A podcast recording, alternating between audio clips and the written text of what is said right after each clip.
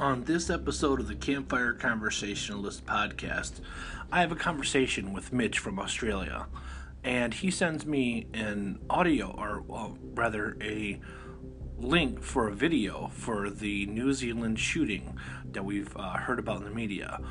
The strange thing is, the link doesn't work, and his concern uh, was that possibly the video taken of the shooting in New Zealand has been or is being censored, scrubbed from the internet. So um, we picked up the conversation kind of in a hurry because I, I was trying to get this episode done in a timely manner. So it starts off a little bit abruptly, um, and that is why. Um, thanks for listening to the Campfire Conversationalist podcast and enjoy this short, um, spontaneous episode.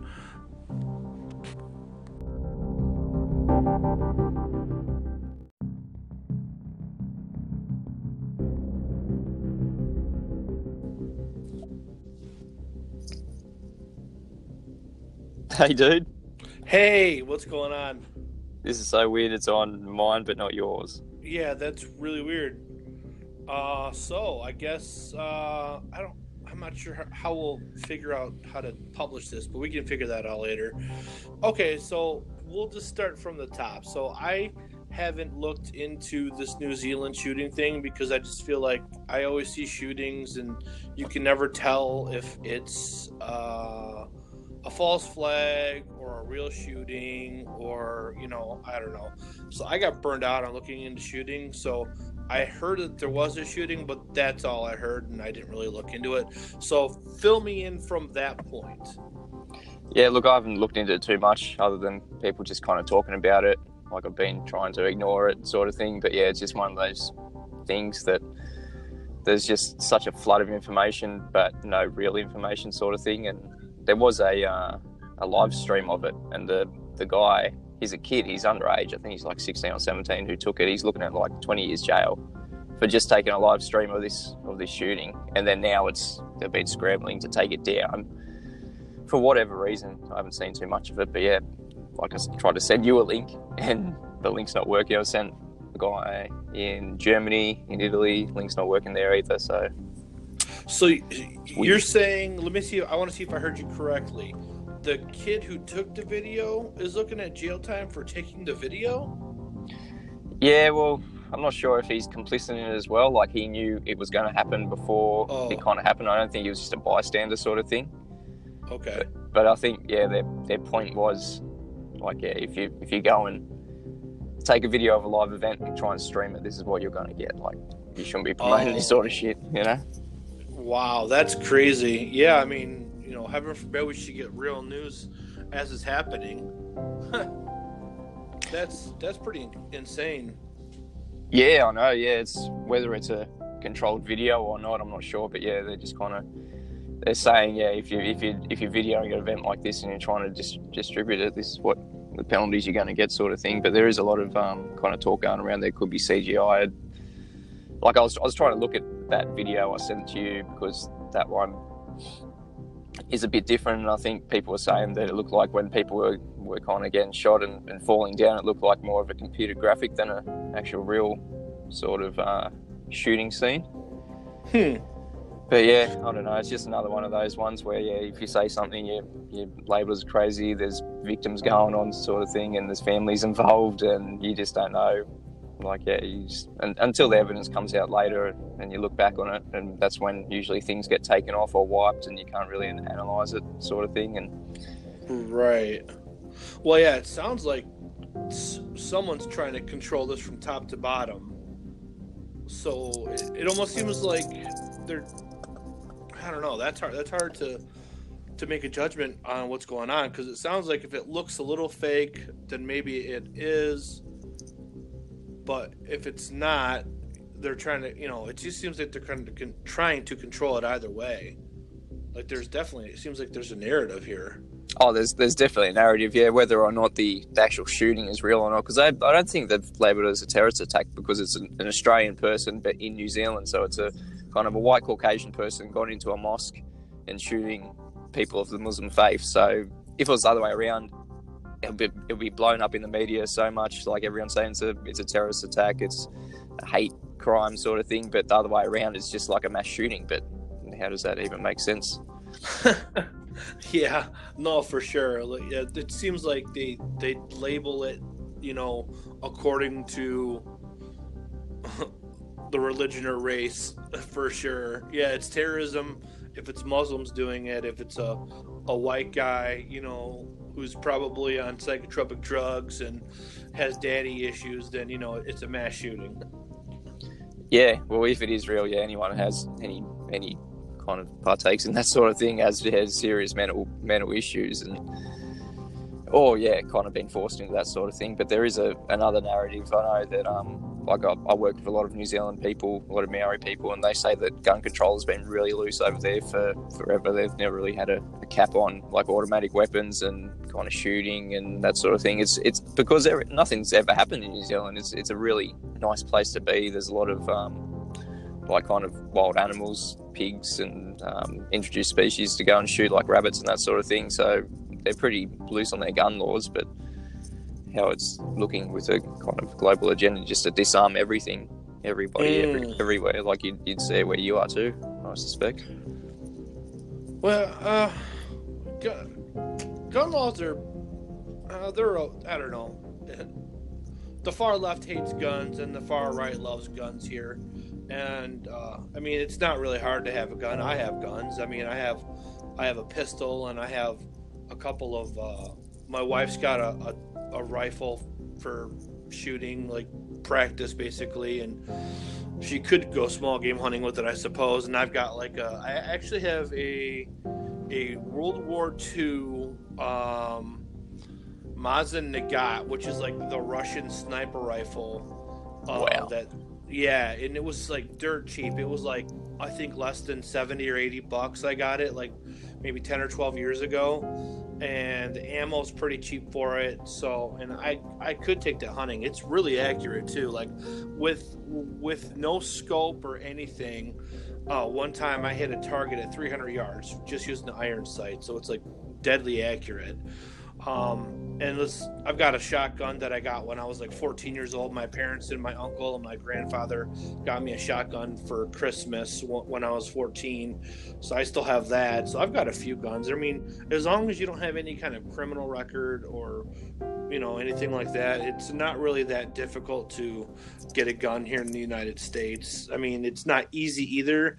Like it depends. Like a rifle or a shotgun, you can pretty much go on to the store and then you just say this is the gun I want, and then they call the FBI and they you give them like your social security number or whatever, and then they just do like a on the spot background check to make sure you don't have like any warrants or you're not wanted for any crimes, and that's it. But for a pistol, it's a little different. You have to go to like a sheriff's office or a police station, and then you have to actually buy a uh, a permit to buy to get a pistol and then like the permit's only good for like I don't, I don't remember like maybe two weeks so you kind of have like a window of time.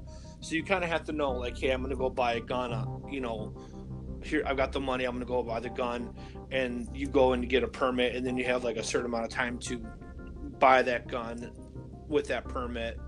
And that permit pretty much um, is like saying that the police did the background check on you already and that way when you get to the gun store they don't really have to do anything but just look at the permit and then sell you the gun. And then ammunition's pretty fairly easy to buy too. Uh, i i haven't actually bought any in a while because i haven't had needed any but i think with ammunition i don't even remember if they even id you. I mean maybe just make sure you're over 18 or whatever but i'm 39 so i mean i don't they probably wouldn't even id me.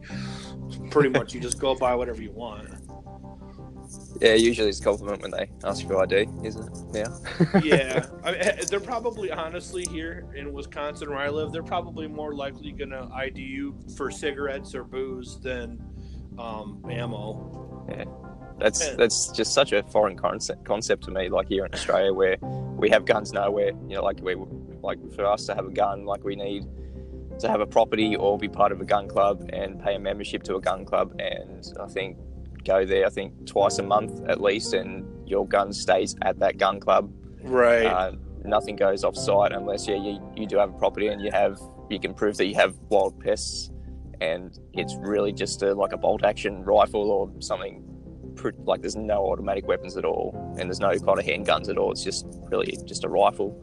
So it's just a foreign concept to me. It's, yeah, it's two different worlds. Yeah for it definitely is. Uh, do the police carry guns where where you live? is, or no yeah, no, they, they do. It's not like the UK how yeah the, the police okay. don't usually carry guns. Yeah, the, the police do carry guns here, and um, like yeah, you, you see the SWAT teams kind of going around the right squad. They have guns now. Like yeah, that's that's another thing that's kind of just changed recently.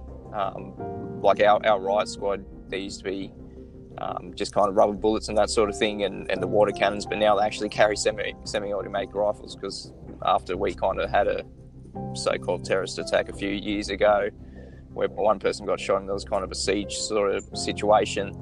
Um, yeah, there's been a lot of laws that have come in for powers for police and a lot of things getting taken away from, from us, like security sort of things where our private information isn't private anymore and a lot of a lot more kind of uh, behind the scenes security going on. So that's that's what we're seeing in Australia here at the moment, and I'm sure that's what New Zealand's going to be seeing in the near future. Wow, yeah, that's that's intense. Yeah, it, in the United States, it's uh, it, it, depends on what state you live in, um, or that you're traveling through. Uh, the gun laws vary, which is kind of hard because, like, if you're going to be traveling across the country and you want to have your gun with you, like, you have to almost know all the laws are for each state uh, in case you get pulled over. Like when I I used to live in Michigan, and then now I live in Wisconsin. And when I moved to Wisconsin, um, the gun laws are a little bit different here. They're uh, way more lax than in Michigan. Like the first time I got pulled over uh, was and I had my gun on me. Like I was like I told I told the officer right away, hey, just want to let you know I'm carrying a weapon. Here's my permit, blah blah blah. And the cop's like, oh, you don't have to tell me that. We're a non-disclosure state, so that means you don't have to tell us. But in Michigan, like the law is like as soon as you get pulled over by the police, you have to tell them right away, like I'm, you know, I'm, I'm licensed to carry this and I'm carrying a weapon. Just want to let you know right away.